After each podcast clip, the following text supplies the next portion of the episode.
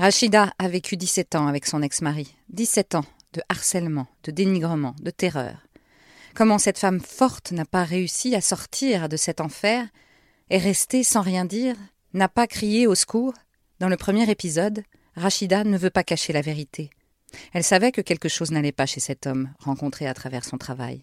Il ne la séduit pas vraiment, tout en étant très séducteur.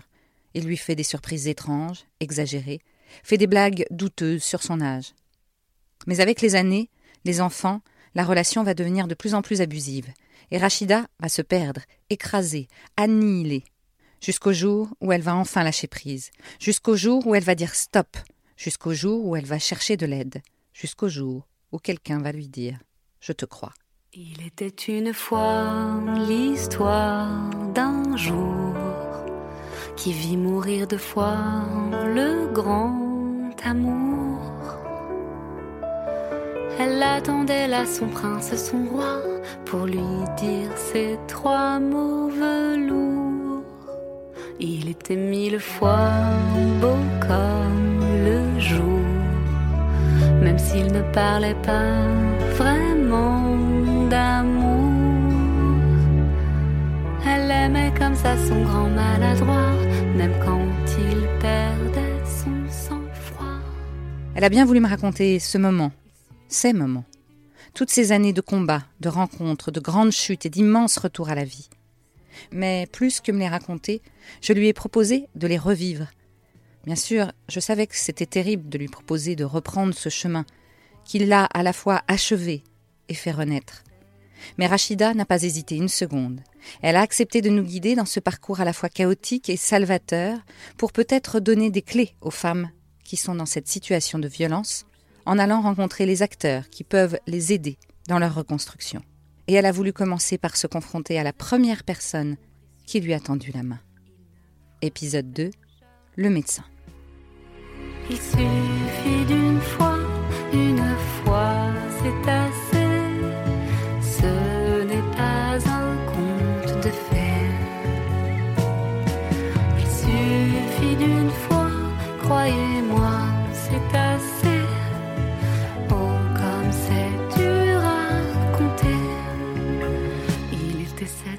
Quand il me frappait, il me frappait toujours dans des endroits où ça se voyait pas. Alors, la première des choses qu'il me faisait, il compressait mes bras tellement fort que j'avais des bleus pendant longtemps. Donc, j'avais toujours des chemises longues. Je, je savais plus comment faire en fait. Je voyais que j'étais euh, j'étais embourbée dans un truc euh, complètement fou. J'ai commencé à aller fréquenter la, la maison des femmes, mais je ne parlais jamais. Je ne disais, je disais juste bonjour, c'est tout. C'était le seul mot, le seul mot qui, sortait. Et donc, ce qui est dingue et complètement fou, c'est qu'il savait que j'y allais.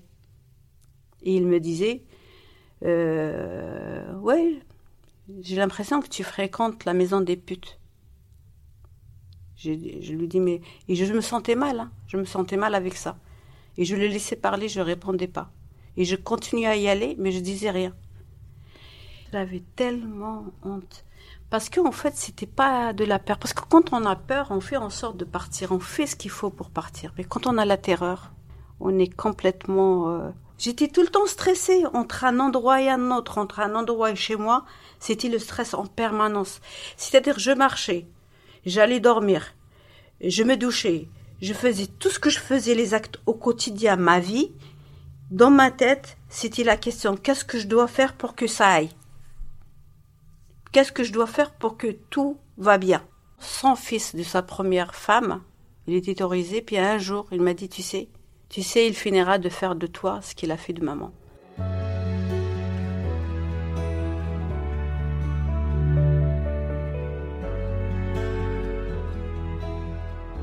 Sa première femme, elle a fait une dépression tellement grave qu'elle s'est laissée mourir. Le jour où ils l'ont retrouvée morte, chez elle, en fait, ils l'ont retrouvée décomposée dans son appartement. Elle était morte depuis plusieurs semaines. Et personne ne savait qu'elle était morte.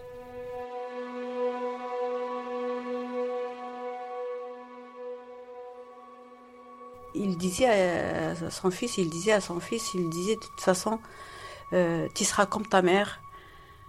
Euh, et surtout, il disait, ta mère, elle m'a fait rentrer en prison. Il a été condamné, mais très peu. Pour ce qu'il a fait. Il était marié avec cette femme et il la battait. Je ne savais rien. Tout ce qu'il me disait, il me disait je me suis séparée d'elle parce qu'elle était toxicomane. Et, euh, et, moi, je l'ai cru. Hein.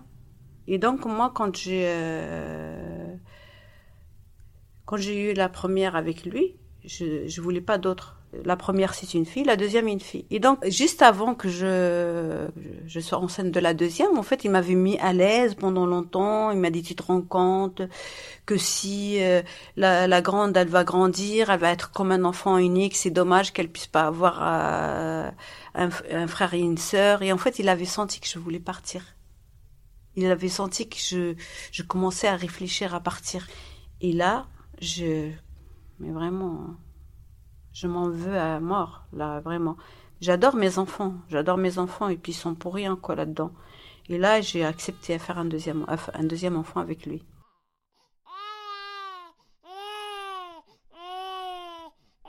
Le système patriarcal, il est quand même. Il n'y a que maintenant que je peux le dire, parce que même moi, avant, c'était confus dans ma tête, parce que euh, une fois, j'en ai parlé même avec mon médecin traitant qui est une femme, et, même elle, elle, pensait comme, moi en fait. Le système, euh, c'est jusqu'à maintenant, il y a encore le système patriarcal qui dit qu'on a le devoir conjugal. Et ça, c'est terrible, ça. Même quand on n'a pas envie, ben, on se met à disposition du mec, quoi, de l'homme. Et ça, moi, j'invite à toutes les femmes qu'on arrête de faire ça, quoi. C'est, on est libre doit avoir euh, le choix d'exister, d'avoir un rapport sexuel ou de, de vivre ce qu'on a envie de vivre nous-mêmes. C'est-à-dire on doit, on doit s'émanciper de ça.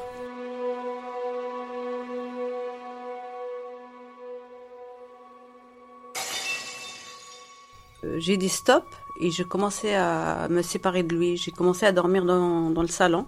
J'ai quitté, j'ai quitté la chambre. Je ne voulais pas, je me, j'étais écurée en fait, mais vraiment écurée. Écurée, j'avais envie de vomir. Euh, c'était, c'était devenu trop, trop lourd à vivre, trop, trop dur, trop dur à, gérer, très, très dur à vivre, à, être, à être en vie en fait. J'ai survécu avec mes enfants en fait. Et donc euh, un, jour, j'ai, euh, j'ai été voir c'était la même personne que j'étais voir, j'étais effondrée avec elle. Et elle m'a dit Oh, mais t'exagères, Rachida, mais il est mignon, il faut le voir dans sa globalité. Il était... Et c'est vrai, parce qu'en privé, il était comme ça, mais à l'extérieur, l'extérieur, il était l'homme charmant, serviable, sérieux. Dès qu'il fermait, euh, la, la porte se fermait, il était un autre homme. Et quand j'étais dans sa famille, il était extraordinaire, il était merveilleux. Il montrait euh, qu'il était amoureux, il montrait euh, son côté d'un excellent père. Il faisait en fait comme un, quelqu'un de très bien.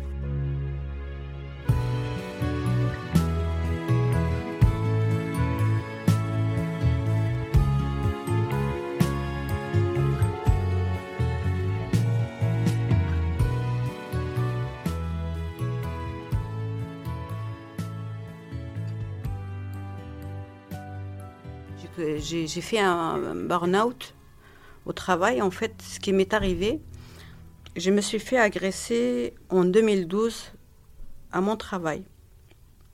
Et j'étais dans, déjà, je vivais déjà l'enfer, mais alors c'était vraiment monté crescendo à la maison. C'était l'enfer ce que je vivais, l'enfer. Et donc, euh, un, jour, j'étais responsable d'équipe. Donc, j'ai été voir le, la hiérarchie. J'ai dit, c'est pas possible, on a beaucoup d'agressions dans, dans le lieu, il va falloir faire quelque chose. Et donc, euh, c'était un jour, je me suis fait agresser.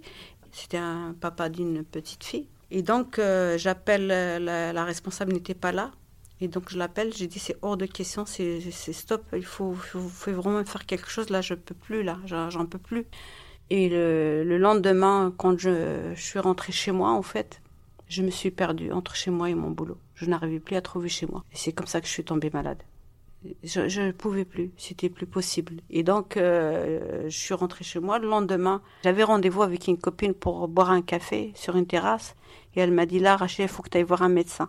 Et c'était un week-end. Et j'étais aux urgences euh, euh, de la maison médicale de Montreuil et j'ai rencontré une femme médecin qui était extraordinaire. Que mon médecin généraliste de la famille n'a jamais fait. Je lui dis. Je lui dis que ça a été dur pour moi, vous savez. Je vous ai tout raconté. Elle m'avait consulté. Elle avait vu des blessures. Je dis comment que ça se fait? Elle m'a dit on n'est pas formé. Si elle était consciente de ce que je vivais, j'aurais jamais vécu tout ça. Je pense que les femmes, il faut qu'elles osent dire ce que je vis, c'est pas normal. C'est pas normal. Il faut qu'elle le dise à son médecin. si elle trouve que le médecin n'entend pas ou ne comprend pas ce que la femme elle dit, il faut vraiment qu'elle va dans euh, aux UMJ. Aux UMJ, les UMJ ils sont capables d'entendre parce qu'ils sont formés. L'unité médico-judiciaire. Donc j'ai commencé à parler avec elle. Elle m'a dit attendez, attendez. Votre fille, elle peut sortir parce qu'elle était mineure encore. Est-ce qu'elle peut sortir? Et puis euh, ma fille, elle lui a dit non. Ce que ma mère, elle, a, vit, ce qu'elle vous dit, je le vis avec elle. Donc je reste là. Il n'y a rien de, secret. Et donc, euh, je lui dis, elle me dit, mais vous êtes euh, une femme victime de violence, madame. Je dis, non, non, non, je suis pas victime de violence, c'est rien, ça va passer et tout. Et donc, elle commence à me parler, elle m'a dit, si, si, ce que vous vivez, c'est l'enfer. Ce que vous me racontez, c'est l'enfer. Et elle m'a pris beaucoup plus longtemps. On a commencé à parler, à parler, à parler. Et là, en fait, il y a quelque chose qui s'est passé à ce moment-là où je me, sens, je me suis plus sentie euh, coupable. J'avais plus honte. Et c'est là où j'ai décidé d'aller porter plainte. Il était deux fois plus sous que sous lorsqu'il franchit le pas de sa bouche. Mais elle n'avait pas compris sur le coup, il ne frappait jamais les joues. Il était trois fois bien plus fort frêle poupée de dentelle. Il ne savait pas qu'elle portait tout bas l'enfant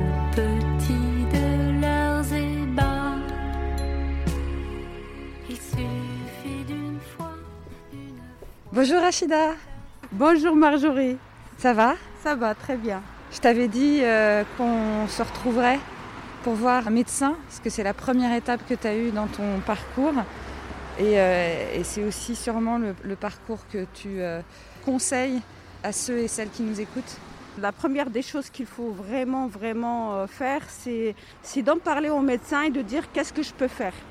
C'est très important de poser la question parce qu'il est dans l'obligation d'orienter et s'il ne peut pas le faire, qu'il oriente au moins euh, vers la, médecine médico-légale.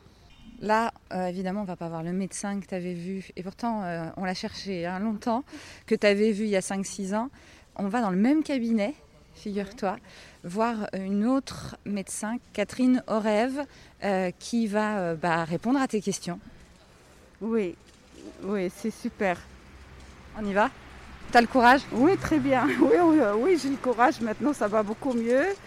Et maintenant, j'arrive euh, à en parler sans avoir mal au ventre. Bon, alors on y va, c'est parti.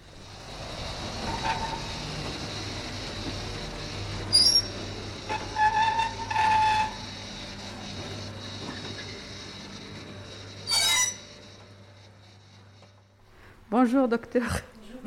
Se connaît pas, je crois. Hein non, on ne s'est jamais vu. Hein. Alors j'ai juste l'impression que je vais faire sortir et je vous fais entrer dans mon cabinet tout de suite.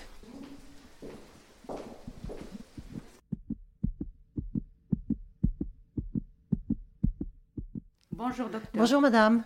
Je viens vous voir pour parler de, du rôle du médecin en fait quand une femme elle est victime de violence et qu'elle vient pendant des années et des années et que c'est comme si on attend, de, on attend du médecin de dire vous pouvez être entendu ailleurs et vous pouvez porter plainte et vous pouvez dire stop à, ce qui se passe euh, en silence pour vous. et dites-moi, vous avez un médecin traitant habituel? Oui, j'avais des médecins que j'aimais beaucoup. Moi, mon médecin, quand, elle est arrivée dans ce cabinet-là... C'était une femme. C'était une femme. Je l'ai adoptée tout de suite parce que je me disais, peut-être, elle, c'est une femme, donc elle va entendre elle va entendre ce que je, vis. Et elle va peut-être euh, me dire quelque chose qui pourrait m'aider. Parce que euh, quand je vivais avec cet homme, en fait, je me disais, je, tous les jours, je disais, il n'y a que la mort qui peut me qui peut m'aider. C'était votre conjoint qui était euh, votre, entre guillemets, persécuteur? C'était mon mari, ouais. Je vivais l'enfer, en fait. J'ai vécu l'enfer avec mes enfants. Il y avait les enfants à la maison. Et qui étaient témoins? Ils étaient témoins, oui. Puis mes grandes, elles ont vécu aussi des euh, des choses euh, intolérables et, et, pendant des années j'avais l'impression de faire, de faire en fait le pare-choc pour que mes enfants ne subissent pas. Vous étiez entre le marteau et l'enclume, en quelque euh, sorte. Et donc j'étais et le pare-choc, j'étais aussi le souffre-douleur de cet homme. D'accord, très bien. Et vous me dites que votre médecin était au courant? Elle était au courant de tout parce que quand j'arrivais, quand j'arrivais à son cabinet, des fois même j'étais blessée au niveau. Vous aviez des marques? Même au niveau gynécologique, j'étais blessée.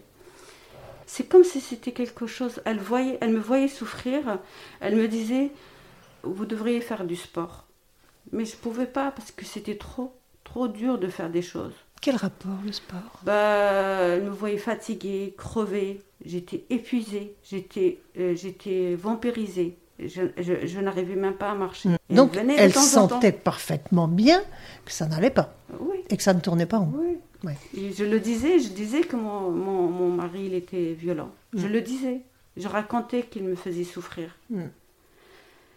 Pourquoi mes médecins qui me connaissaient très très bien depuis que j'étais jeune maman, on voit bien quelqu'un qui souffre, quelqu'un qui, qui hurle de douleur, qui est, qui est en détresse. Ça, se voit. Mais moi, je ne suis pas médecin maintenant je vois une femme qui est en détresse, je l'entends, je l'entends sans qu'elle dise quoi que ce soit. Comment que ça se fait que mes médecins m'ont pas entendu Et comment que ça se fait que cette médecin que je connaissais pas du tout, que j'ai été voir une fois, c'est la seule, et, m'a elle m'a ouvert cette porte pour me dire portez plainte, c'est la seule issue pour vous. Quand on est face à une personne, il y a le discours qu'elle amène, mais il y a le visage qu'elle a, il y a les, signes qui nous font penser qu'elle est préoccupée, fatiguée, et il y a aussi quelque chose dont on ne parle pas souvent qui est le langage du corps, c'est-à-dire la communication non verbale. Et ça, c'est où on le sent, où on ne le sent pas.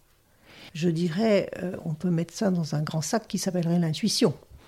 Euh, sauf que le mot intuition, ça recouvre beaucoup de choses, dont le fait qu'on est capable de sentir, au-delà des mots, ce qui se cache derrière la personne qui est en face de nous.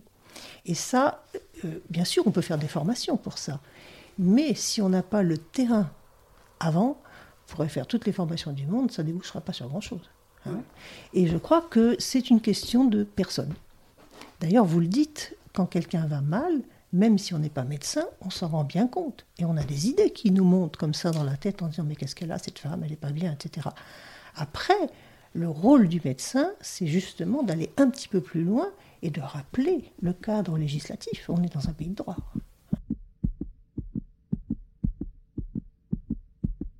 Pour moi, le plus important, le plus essentiel, c'est d'aider les femmes à mettre les mots sur des mots.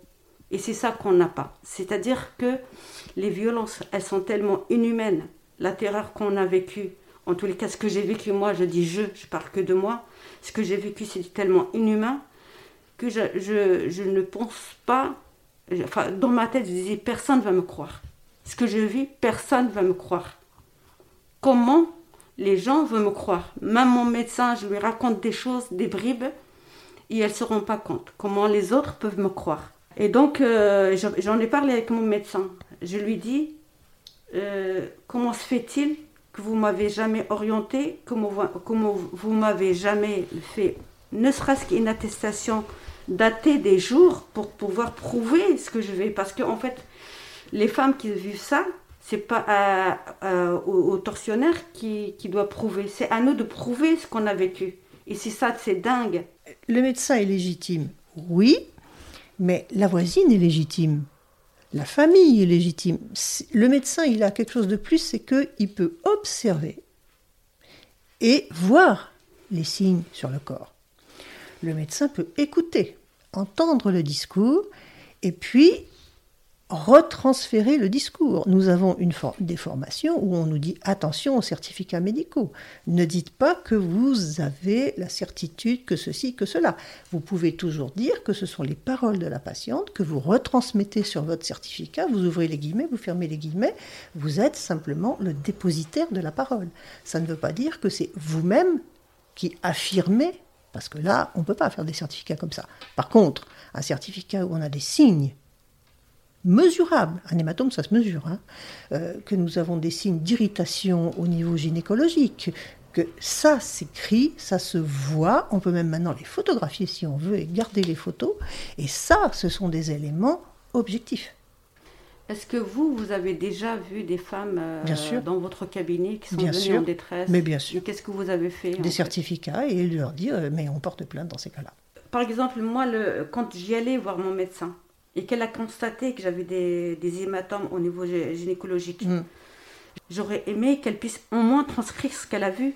Parce que le jour où j'ai été portée plainte, c'était très compliqué de sortir le mot viol. C'était pas possible de le sortir parce que c'est inconcevable. Vous étiez mariée euh, Oui, j'étais mariée. Et donc la notion de viol dans le couple, c'est très difficile et on commence à en parler maintenant. Avant, euh, c'était euh, un non-sujet. Hein. Et donc, quand j'ai commencé à parler, j'ai dit d'abus. J'ai mis le mot abus parce que le mot viol, c'était trop difficile de le, de, le, de le, mettre. Déjà, mm. pour moi, j'ai trouvé ça trop dangereux, trop, trop grave, parce que c'est un crime. Donc, j'ai utilisé le mot abus. Et puis, les policiers, ils m'ont regardé, ils m'ont dit, mais madame, il faut des, des, des preuves. Mm. Déjà, je crois me rappeler qu'au 19e siècle, on disait la loi s'arrête à la porte de la chambre à coucher une vieille histoire, le viol conjugal. Hein et d'autre part, s'il n'y a pas de preuves, autrement dit des hématomes du périnée, euh, bon voilà. Oui, j'avais ça. C'est parole contre parole.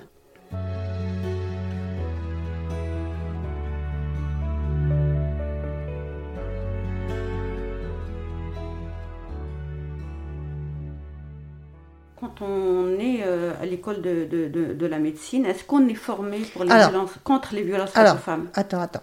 Moi, j'ai fait mes études, euh, il y avait l'urétin, parce que je suis installée depuis 35 ans. Quand je suis arrivée à Bagnolet pour m'installer, j'ai été absolument sidérée par la violence. La violence intrafamiliale, et j'ai été absolument terrifiée par mon incapacité à entrer dans l'intimité en quelque sorte, en particulier pour des violences faites à enfants. Donc, je me suis dit, il y a quelque chose qui manque dans ma formation. Donc, je me suis donné les moyens de me former. Parce que euh, j'avais été extrêmement choquée par une histoire d'abus sexuel chez l'enfant, que j'avais senti, mais comme ça, et euh, où euh, j'avais été assez traumatisée, et je me rendais compte que je ramenais ces histoires-là à la maison. Est-ce que toute votre démarche là de euh, autodidacte pour hmm. vraiment vous former contre les violences faites aux femmes? C'était pas que pour ça, hein, c'était bien pour parce que la vrai dire le, noyau de ma réflexion ça a été l'importance des signes post-traumatiques dans les consultations. Et que la névrose post-traumatique, moi, j'en avais jamais entendu parler dans mes, dans mes études. Par contre, le premier qu'on a parlé, c'est après la guerre de 14-18, c'est Freud. Et là, je me suis dit, mais il y a un champ extrêmement important. Et en fait, maintenant, est-ce que ça vous facilite dans l'accueil des femmes bien sûr. qui, subissent euh, bien euh, sûr. les violences bien sûr. psychologiques ou, pas, pas, à 100%. C'est-à-dire qu'on n'est pas tout puissant. Hein. Mm. Euh, je suis très certaine que dans ma patientèle régulière ou, comme ça ponctuelle, il y a des femmes qui sont arrivées et que j'ai pas j'ai pas senti quoi. Hein. ça c'est sûr. Mais je suis capable, quand je sens qu'il y a de la demande, d'écouter je suis capable. Ça ne veut pas dire que je le fais, parce que 15 minutes par patient, comment on fait? Comment on fait que même pendant les 15 minutes, ma secrétaire vient me déranger trois fois pour des paperasses à faire à l'extérieur et que le téléphone sonne deux fois? Voilà, c'est pas possible. Alors, dans le cadre de, ce travail-là, on essaye de rencontrer un commissariat. Comment se fait-il que les policiers ils ont du mal à en parler? Et ils ont même refusé de nous répondre Moi, j'ai besoin j'ai besoin de rencontrer maintenant euh, les policiers pour qu'ils nous disent pourquoi c'est si difficile, c'est si compliqué que les femmes portent plainte. Ben, merci beaucoup, docteur, et sincèrement, merci. Euh, je suis bien heureuse qu'on ait pu avoir ce dialogue parce que d'abord c'est pas fréquent et puis un regard croisé c'est toujours beaucoup plus enrichissant que ces petites ruminations chacun de son côté. Rachida, on sort de notre petite interview euh, avec le docteur Catherine Orève. Euh, Est-ce que tu as eu les réponses que, que tu cherchais? Oui, il y a les réponses, il y a l'échange aussi qui, qui, euh, en fait, qui m'aide à, à continuer ce que je fais actuellement. C'est-à-dire? C'est-à-dire continuer à accompagner euh, et à parler avec les professionnels et continuer petit à petit pour faire en sorte de déconstruire le, bah, le système. C'est le système qu'il faut euh, re- repenser et tous ensemble pour faire en sorte que les violences faites aux femmes ne soient pas quelque chose de banal. Pour nos auditeurs, là, est-ce que euh, tu penses qu'ils ont eu une réponse avec, euh, avec cette médecin Enfin, une réponse? Est-ce que nous qui nous demandions, est-ce que c'est la bonne solution d'aller voir un médecin en premier On a eu des réponses? Oui, je pense. Je pense de toute façon, moi, j'y tiens vraiment que quand les médecins, euh, c'est compliqué pour eux de me- de- de- d'entendre euh, la souffrance et, la détresse des femmes, il faut que les femmes puissent avoir la, force d'exiger une re- reconnaissance d'abord des médecins. Parce que malheureusement, c'est comme ça si on veut être entendu au commissariat. On n'a pas d'autre choix. Bon, j'espère que finalement euh, la police euh, va accepter de nous recevoir. Pour l'instant, c'est un non. Euh, de quoi ont-ils peur? De l'autre côté, la gendarmerie euh, qui voulait bien a dit non aussi pour l'instant parce que tu allais porter plainte à la police et non à la gendarmerie. Donc ils ne veulent pas donner des leçons à la police. C'est ce qu'on nous a répondu. Donc j'espère qu'il va y avoir un troisième épisode. Et puis s'il n'y en a pas, eh ben, on ira voir un autre pendant de la justice peut-être. Moi, je pense que c'est très dommage que, que la gendarmerie prenne ça comme ça, comme une, une, espèce de, de dire voilà, puisqu'elle a été à la, police, c'est à la police de, de vous accueillir. Moi, je pense que c'est un travail complémentaire et on ne fait pas ça un contre l'autre, on fait pour travailler tous ensemble pour que la violence faite aux femmes s'arrête.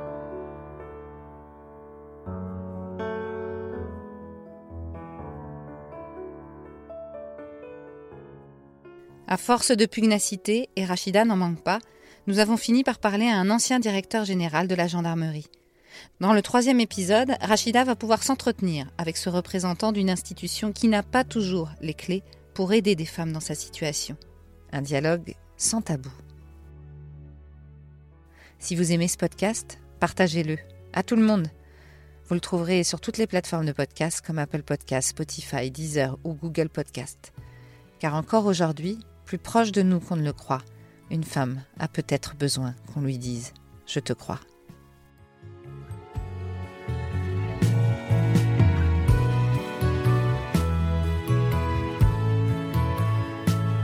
⁇ Vous écoutiez le second épisode du podcast Je te crois, une production double monde.